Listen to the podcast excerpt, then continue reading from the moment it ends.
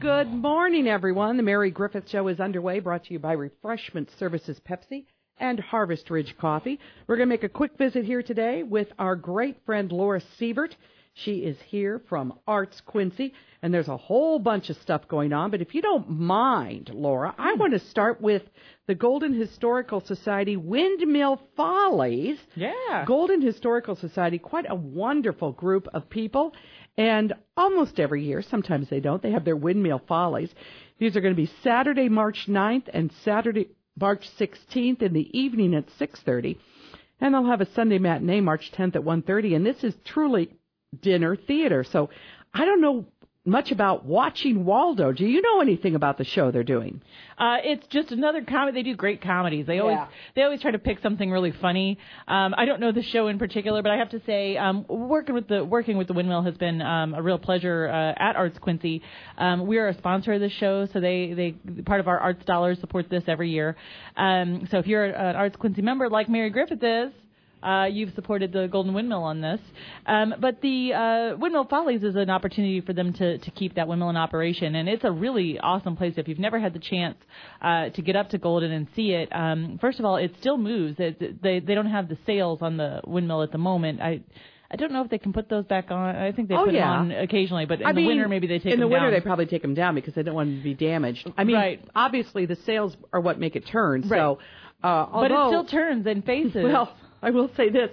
If you go there with a group of your family like I did, and Terry Asher is there, and you say, Terry, there's no wind today. Would you mind manually turning it? Yeah. He will be like a mule and turn it. No, it yeah, it can be turned manually. It can't be turned manually.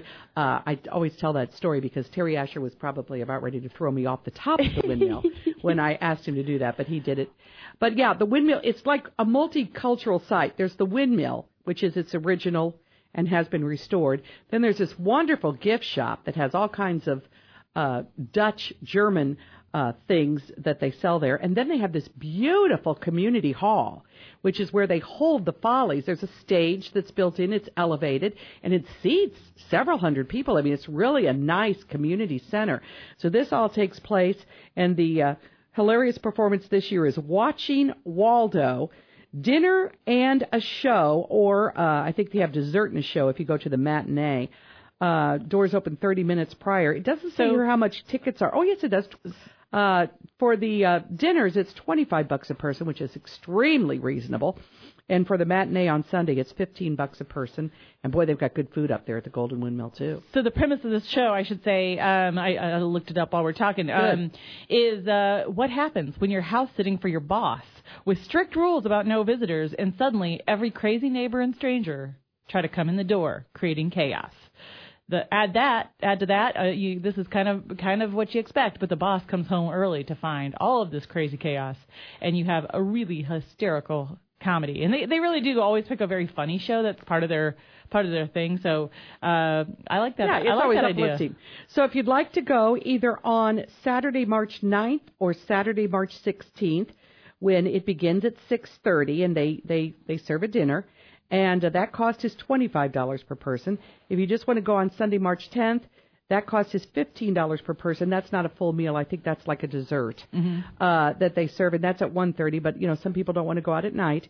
Uh, the doors do open thirty minutes before uh, the show goes on up in Golden at the Golden Windmill. And here's the number to call for reservations because they often sell out. So I would get your reservation by calling two one seven, six nine six, two four seven six. two four seven six.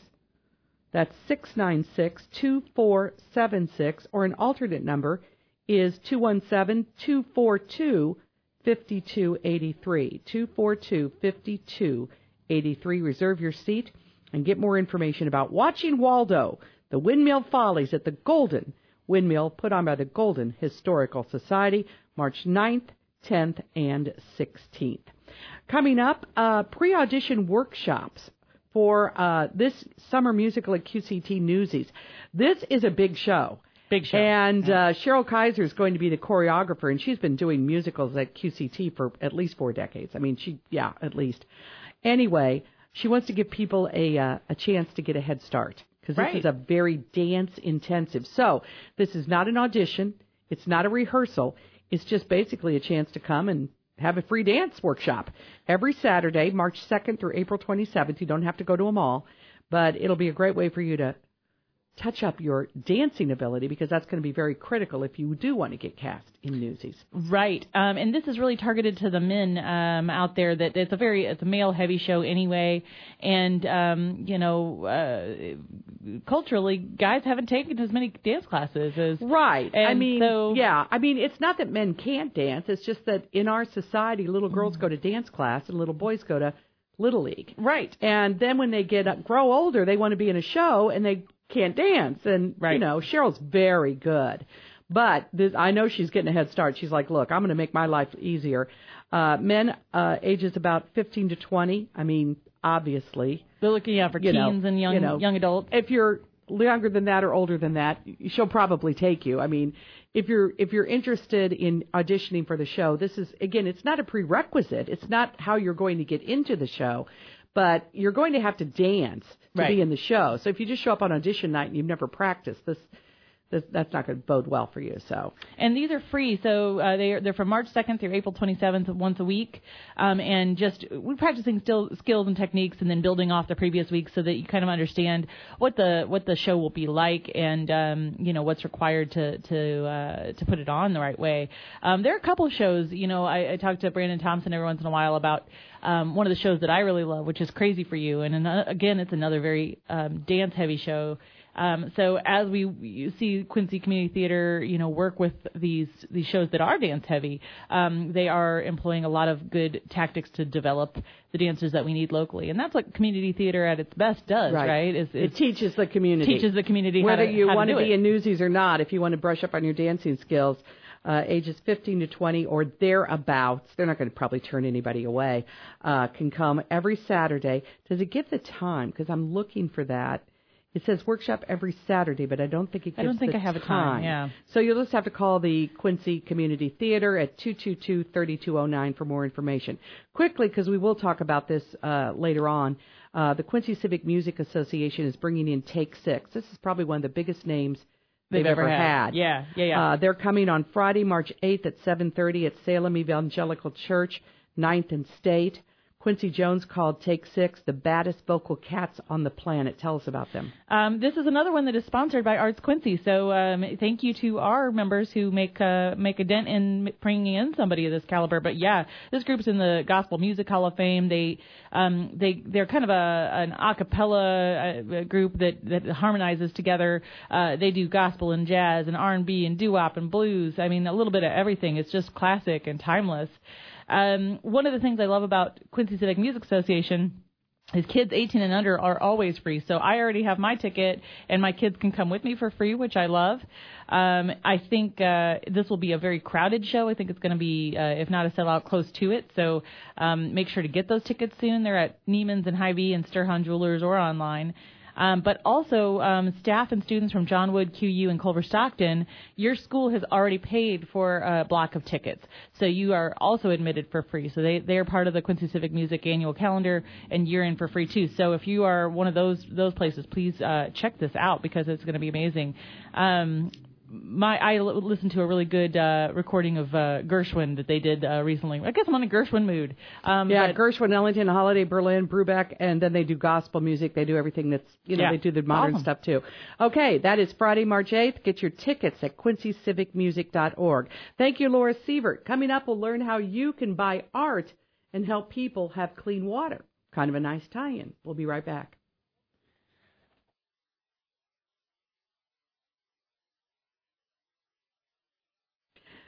Just ahead of nine thirty at A M nine thirty W T A D, and we're going to talk about Water Mission and the Water Mission Art Exhibit, which is coming to Quincy at O'Connor Financial Group, five eleven Main Street. This is going to happen tomorrow night from six to eight with a special presentation at seven. Joining me is Julie O'Connor. Let's say hi to Julie first. Good morning. Good morning, Mary. How did you get involved in Water Mission? Um, you know, we had a friend introduce us to this group um, probably six or seven years ago.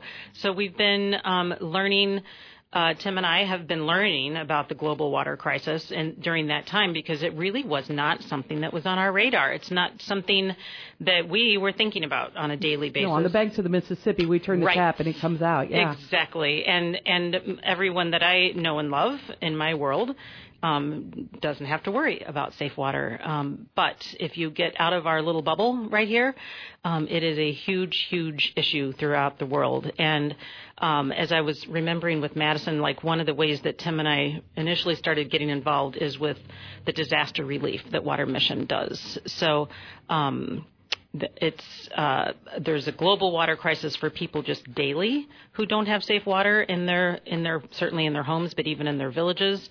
Um, But then uh, Water Mission also is involved in disaster relief whenever a hurricane or a, um, earthquake or things like that happen and it disrupts the safe water. You can go for a pretty long time without food. You may be uncomfortable, but you can make it. But the water's three or four days important. Without water, uh, you're toast. Well, that brings us to Madison Webb, who's all the way here from Los Angeles. Good morning and welcome to the Mary Griffith Show. Good morning. Thanks for having me. Tell me about Water Mission. What is it and what does this art exhibit have to do with it? So let's start. What is Water Mission? Water Mission is a nonprofit Christian engineering organization, and we build safe water, sanitation, and hygiene solutions in developing countries around the world and also, as Julie mentioned, in areas that have been impacted by disaster. Um, we've been around for over twenty years and have worked in over sixty countries and served about eight million people through engineering safe water solutions. So these are permanent solutions to their problems, because I've been doing shows about this with different organizations mm-hmm. for a while. And you're right. A lot of people were, you know, thirty years ago, we didn't talk about it much. twenty years ago, we started talking about it. Now we're talking about it more. But the nice thing about this is these can be permanent solutions. So you sometimes you have to drill a well. You have to make everything sanitary and safe. And, you know, you don't necessarily have a, a water purification plant, although that could be part of it, I guess, if you got that complex. But just providing good groundwater that would come up through some kind of device is life-saving for, for villagers and for people that live in these these less affluent countries. Yeah, we use the word safe at Water Mission very intentionally, because just because water looks clean and clear doesn't mean that it's safe to drink and doesn't mean that it's safe to access. So for us, safety isn't just about having water come from the ground that looks clear. It's about ensuring that it's totally free of contaminants, that you know when you turn on the tap it's going to flow, and that when people go to access that water, they're not facing any dangers um, on that journey. For example, uh, I've been in countries with Water Mission in Africa where there's a water scarcity problem, and women and children are typically the ones to go out and collect water, walking miles to find a water source that's usually contaminated. Um, and sometimes along those journeys, they're encountering dangers, um, not to mention the fact that they're missing school days and work opportunities because of this journey they have to make to collect water. And water is heavy. It weighs like eight pounds a gallon. So, you know, you put a five-gallon jug on the top of your head or carry that on your back, and that's just a day's supply for just your family and probably not even that. So it's really a critical a critical issue. Well, what's happening Thursday night at O'Connor Financial Group at five eleven Main? They're not going to try to sell you a financial product. uh, they're going to basically have um, an art show, if I'm correct in that. So tell us about that, please, Madison Webb. Yes, yeah, so... Uh There's two billion people that lack access to safe water, and then that's thirty percent of the global population, and that's a huge number to fathom. But when you think about the fact that behind those numbers are people, each of those numbers is a person's life, it's a family, it's a community that's been impacted by water. And through this event, we're hoping to use visual storytelling through photography uh, to to bring to life some of those stories of people who've been affected by water. And we thought of no better way to do that than um, to host with some of our partners and to to really show the faces behind the global water crisis and how it affects people's lives, but also the hope that safe water can bring to people. So one of the pictures you have is a, a woman carrying a water jug on her head. Uh, I don't know if I want that in my living room, no offense. I mean, is, is everything based on people carrying water jugs, or is there other art just from the land and the country that you're there? Or does it all have a theme that has something to do with, you know, the people actually accessing Water Mission? That's a good question. I would say the, the images range from showing the need, showing the context within which we work. You, you mentioned the woman carrying the bucket, and you talked about eight pounds and five pounds earlier. Typically, those jugs of water that girls carry weigh about forty pounds. Yeah, that's a five-gallon. Pretty yeah, heavy. She's basically got a Home Depot bucket on the top of her head, and, mm-hmm. and she's a little girl, and so she's got yeah. forty pounds of water on top of her head, and she's probably trudging that several miles, and yet she did smile for the camera. So yeah. Yeah, I would say the images show need, and the context we work in, they also show hope and people's faces when they have safe water for the first time. People's dignity is restored when they're able to access proper sanitation and when they feel healthier. Um, so the images will show also water mission systems. We build pretty large-scale technical systems that are powered by solar, have water treatment plants designed to uh, treat the water, and also distribution, what it looks like to... We want to show people what it looks like to source water, to treat it, and then to distribute it to people, and how that changes their lives um, from before when they had water, to, when they didn't have water, to now. Okay, Julie O'Connor, tomorrow night you and your husband are opening up your uh, your business at five eleven Main. People can stop by any time between six and eight. There'll be some hors d'oeuvres, there'll be some refreshments, there'll be all this artwork, and people can purchase the artwork or make a donation, or how does this work? I mean, what what is the ultimate goal with what happens Thursday night? You obviously want to bring some money in. Well, it would be great um, to ha- to have donations, um, but even more than that, for Tim and I, it was an exposure um, wish that we could just share this um, this need that's out there with with our friends and, and family and um, just our, our community here in Quincy. Um, it, like I said, it, we really didn't know or care about this issue until the past six or eight years. And it's one of those things that as you know, um, you can't unknow it. Um, you can't um, unsee it, that there are people who are just desperate um, for the basic essentials of life. And there is, as we all know, so much need in the Quincy area. Um, on so many levels, um, anywhere there are people alive, there are needs, right? Yeah, our needs are so different. Um, our needs are so different. But you're right. Anytime there's an emergency, like a tornado or something mm-hmm. comes through, or Quincy's had some issues where our water service has been interrupted. So mm-hmm. we can understand that it's a day-to-day crisis for some people and a day-to-day, and then what's happening in Gaza right now, what's happening in Ukraine, what's happening in, in uh, you know, with the Houthis. Everything that can happen that can disrupt life very quickly could also happen, and that's where Water Mission is.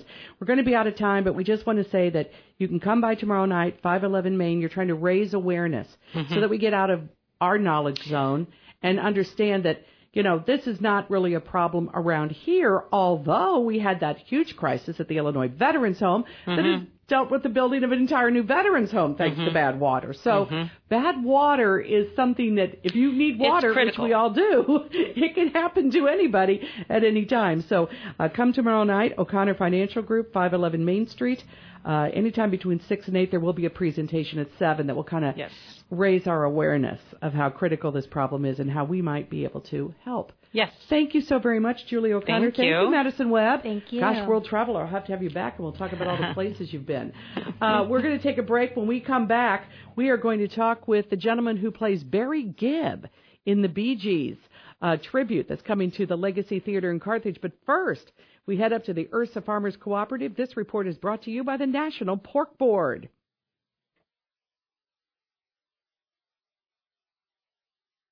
nine forty-two, and we are back. And joining me via the phone lines today, all the way from, I believe, Las Vegas, Nevada, uh, is the gentleman who portrays uh, one of the Bee Gees in the Bee Gees Gold Tribute, uh, Mister Acosta. Good morning.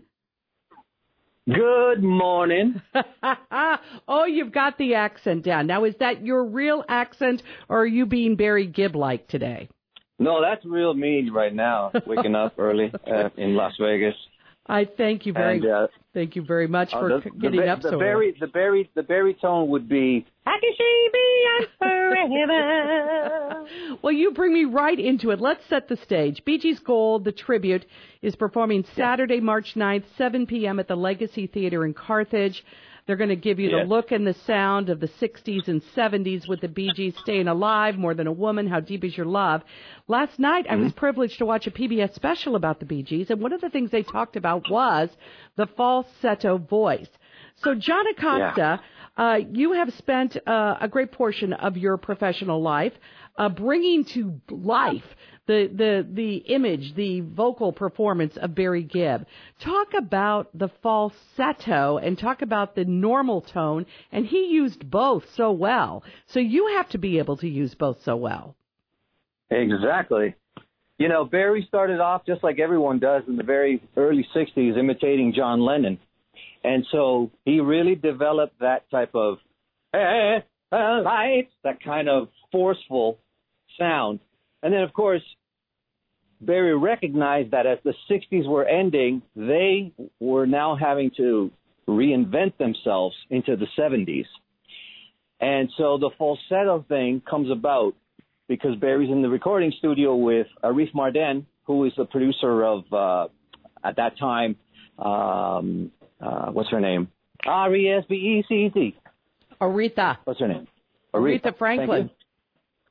And uh, so he's he's basically saying to Barry, you know, on this song, and it's a particular song called Nights on Broadway, where Barry uses both voices, and he says, well, I'm going to need somebody to go out into the studio and ad lib like Aretha Franklin would, like way up here. So then he, he says, okay, I'll give it a go, without even thinking that he even has the tone.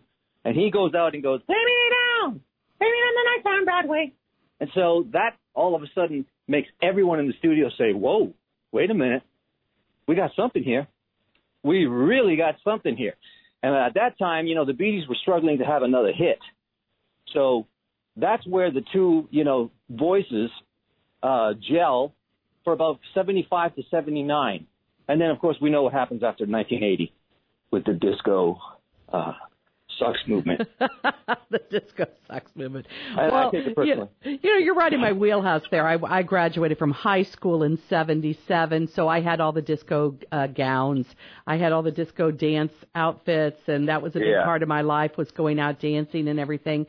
And the Bee Gees, of course, were a big part of my life, all three brothers. And again, you're trying to recreate this for folks. Number one, the old geezers like me who want to recapture their youth. But there's also a great wonderfulness to this music that everybody from every age will uh, appreciate. And I think that's what's great about the Legacy Theater in Carthage. You will see people of all ages there because, uh, oh, yeah. you know, there's not a whole lot to do in Carthage or this area in general. So you guys coming to town is a pretty big deal. We're glad to have you. Yeah, I was just told right now that, uh, I mean, it's it's it's like updates are coming in, and and uh, as of this morning, we're on waiting list only. So we're wow. looking like it's a full house.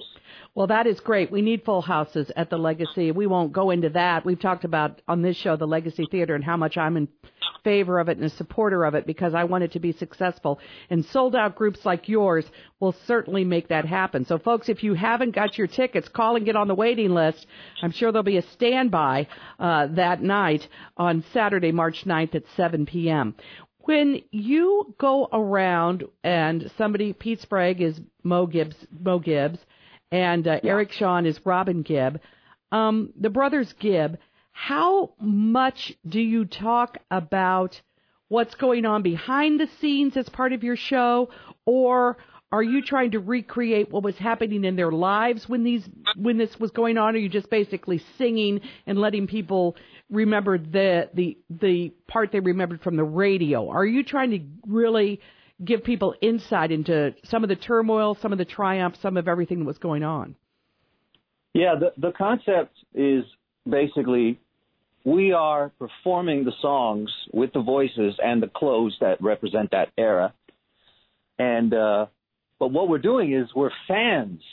We're performing the show, not as the Bee Gees, but you got to close your eyes and you got to remember that time when you hear those tones. And I'm the biggest fan, I mean, ever of Barry Gibb and the Bee Gees because I've studied everything. And I've been doing it for so long that when I'm up there singing my style of singing and giving it to the people, I'm ten years old again. And I'm, I'm, I'm like, you know, I, I'm all of a sudden, I'm realizing I'm too young to go see Saturday Night Fever. I can't wait. So I'm bringing the fever to you. You know, and it's, I love that because, you know, it's a chance for us all to relive. You look incredibly like Barry Gibb. Now, here's, uh, I'm going to be, I'm going to be rude because that's what I do. You don't know me, but that's what I do. I'm rude. Barry was the good, good looking brother. Mo and Robin, right. mm, they kind of got hit with the ugly stick, depending on, you know, what angle you yeah. shot him at. So, I mean, I'm sure I've noticed because I've seen a little commercial for you guys. Your Mo and uh, Robin are a lot better looking than Mo and Robin in real life. Sure. Yeah. I, and, and basically, you know, that, that was a really kind way of saying it. Depends on the angle you put the. I mean, Barry was really hot. Barry was the girl, the heartthrob, you know. Then the others, yes, yeah. we accepted them because we love their music. But I mean, Barry was the heartthrob, and you, you, you look just like the heartthrob. So we're we're very satisfied with, with you. Oh, thank um, you. I really appreciate they that. They were talking last night in this P B S documentary um, about how they got the um, kind of the rhythm and the lyric for jive talking going over a bridge at thirty-five miles per hour. It went. And they, exactly. they turned that into, you know, turned, wrote a song in the car while they're heading to a gig or something. How much of what the Bee Gees did, uh, you know, you talk about everybody starts out kind of imitating somebody. Well, if the Beatles are popular, then I'll try to be like John Lennon. Or if this is right. popular, then I'll try to be like this. Or if black music is popular or falsetto voicing is popular, I'll try to be like that. Yeah. When did they break out of, let's try to be like other people and then break into, wow, we are the Bee Gees and we can now explore and do things on our own that are kind of unusual and distinct? Yeah, it was, like I said, that that uh, all of a sudden that realization that that falsetto, you know, at first it was a background vocal thing. You would always have the falsetto guy do, uh, you know, something behind the lead singer. When Barry discovered that he could be singing the actual songs, like More Than a Woman, uh, uh, all of us, I mean, More Than a Woman, If I Can't Have You, all those songs were, were done, you know, with the low voice. So then when they discovered that they could put the lead vocal as the front and center, and then, of course, with a rock god looking like Barry Gibb, right, it's like it's a guarantee that suddenly everyone realized they're doing their own thing. This isn't copying anything. This is basically a reinvention, because no, it's a great story. It's like they were playing the white label, which was which would mean that they were having their names on the uh, promotion single. And Elton John said to Robert Stigwood of R S O, he said, "Who's the black group you just signed?" When he uh-huh. heard jive talking. Yeah, so well, it's Barry's realization, you know, and and of course it comes from the stylistics and it comes from the production of Tom Bell and. uh Because it, it, Barry just knew as soon as he got to Miami, he's like, we, we've got to change. There is it, there's an interesting aspect of music. Um, I've been in this business a long time. Of course, I'm a talk show host now. But, I mean, I, you know, disc jockeying is not – I mean, I remember those days. And I remember there were, I worked at a station where you couldn't play any black artists. Uh, you know, wow. rural, you know, rural – Illinois. I mean, you know, I guess they thought, well, there's no market for that. I mean, Michael Jackson was not on the radar screen at that radio station, you know, so it's kind of funny because forty years ago, I today, I think was uh, one of his great hits was released. But anyway, it, it is interesting how Elvis got a little bit in trouble because he could do the black sound, but he was still white and acceptable. Did the Bee Gees, yeah. did the Bee Gees get rich off of the fact that they were acceptable for little white girls to go, oh, Barry Gibb, ah, you know, whereas maybe that wasn't, uh, you know, acceptable in other places. The, the racial overtones in the music industry, especially back yeah. in the fifties, sixties, seventies, they were pretty strong. Yeah. And, I mean, honestly, you know, those artists, I mean, look, look, look at the caliber of black artists in the seventies or the sixties, uh, or Yeah, uh, all the way back to Chuck Berry. So yeah, these these type of b- young Australian British groups, as we know, as the British invasion, you know, told us, is like we wanted to sound like the black artists, and the, those artists were the ones that got the respect when they went on tour in Europe. So Berry was right there. I mean, he was he was like, you know, we've got to we've got to we've got to transcend. We've got to we got to go over to the other side. And, of course, not ripping off, but, like, taking just great influence from all those black artists, because that's what Barry's doing in, in To Love Somebody. Uh, he's doing Otis Redding because that's what he wrote it for. You know, he's he's he's changing his voice, but it's it's again, it's out of respect. So it's kind of strange to even hear, yeah, back in the day in some rural parts of Illinois, black artists weren't on radio. But I do know my history. But it's just really amazing to hear that today. Well, yeah. Well, it's pretty amazing to have lived it. But then, you know, I mean, you're coming to the – listen, you're coming to the Midwest where, um, you know, well, let's just say you're coming to the Midwest. So, you know, things move a little slower here. But, um, but you know, th- that's that's part of our rich history, too, and we've moved past that. Um, let's talk about the songs you're actually going to sing, because do you do them in chronological order? Do you do them in order of, well, we don't want to sing the number one hit first, because then everybody will go, oh, well, that's all I came to hear, and I'm getting up and leaving and going out to dinner in Carthage. I mean, how do you put the show together? Well, here's the thing. It's like you could literally say, oh, well, that's the song I came to hear. But the Bee Gees have a plethora of number one hits. fifteen so top ten, people, yeah. It's, it's nine number ones in a row, consecutive nine number ones in a row. Hasn't been done since the Beatles. Now, I don't want to give away because I love little surprises and secrets and things like that. Sure. And we've got we, – we, no, it's not chronological. It just touches here and there. And by the time we get to the fever period, you know, it's like a rocket. Yeah.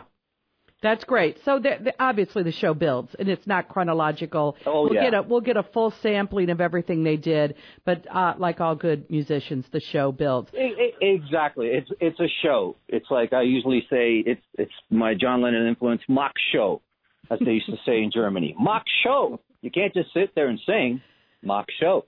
And so, yeah, if you if you were to do a chronological, you'd be starting off from the early sixties, and then people would be falling asleep because there's so many ballads. So you got to keep the momentum going. Got to keep that uh, John Travolta walking with the paint can in his hand. You got it. Uh, when it, when we get yeah when we get to that part of the show, and I literally announce it, I'm like, get ready, this is it, ladies. The fever is playing. Well, like I said, I had many many different disco dancing outfits, and I love the black light. Uh, Staying Alive, More Than a Woman, How Deep Is Your Love? I love it. I had John Acosta on today to promote the show and hopefully sell some tickets, but now he tells me they're all but sold out. You can get on a waiting list, and I would encourage you to do that. If I know the people at the Legacy Theater, they'll figure out a way to jam a few more people into the stands, because that is a not-for-profit agency. And I want to thank you for coming and bringing your talent to Carthage. Wow. You know, we really That's appreciate cool. it. That little theater, what they've been able to do there is just phenomenal. You're near, you're out in Las Vegas where millions and millions of dollars by private developers are poured into these venues. But this is literally the sweat and tears of farmers and, you know, uh, middle-class Americans who are making the Legacy Theater happen. So I really want to thank you. Uh, before I let you go, is there anything I didn't ask you that you really like to say? I mean, uh, I think, uh, you know, because I've got uh, a long list of Of uh, I think we played there last or a year before. Yeah, I think you. I think this um, is a return appearance to Carthage for you. Yeah. I do. Uh, and, and this what, was yeah. And well, it was definitely after the COVID situation. Yeah. So I want everybody to come out and just remember nineteen seventy-seven. Don't even remember twenty twenty-four.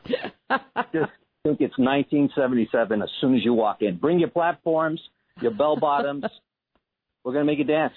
Everybody has to have a medallion on, a gold chain. Thank you so very much, John Acosta. Remember, folks. Uh, my pleasure. Call the, call the theater for tickets. Thank you. We'll be back. Thank you, Mary. Appreciate it.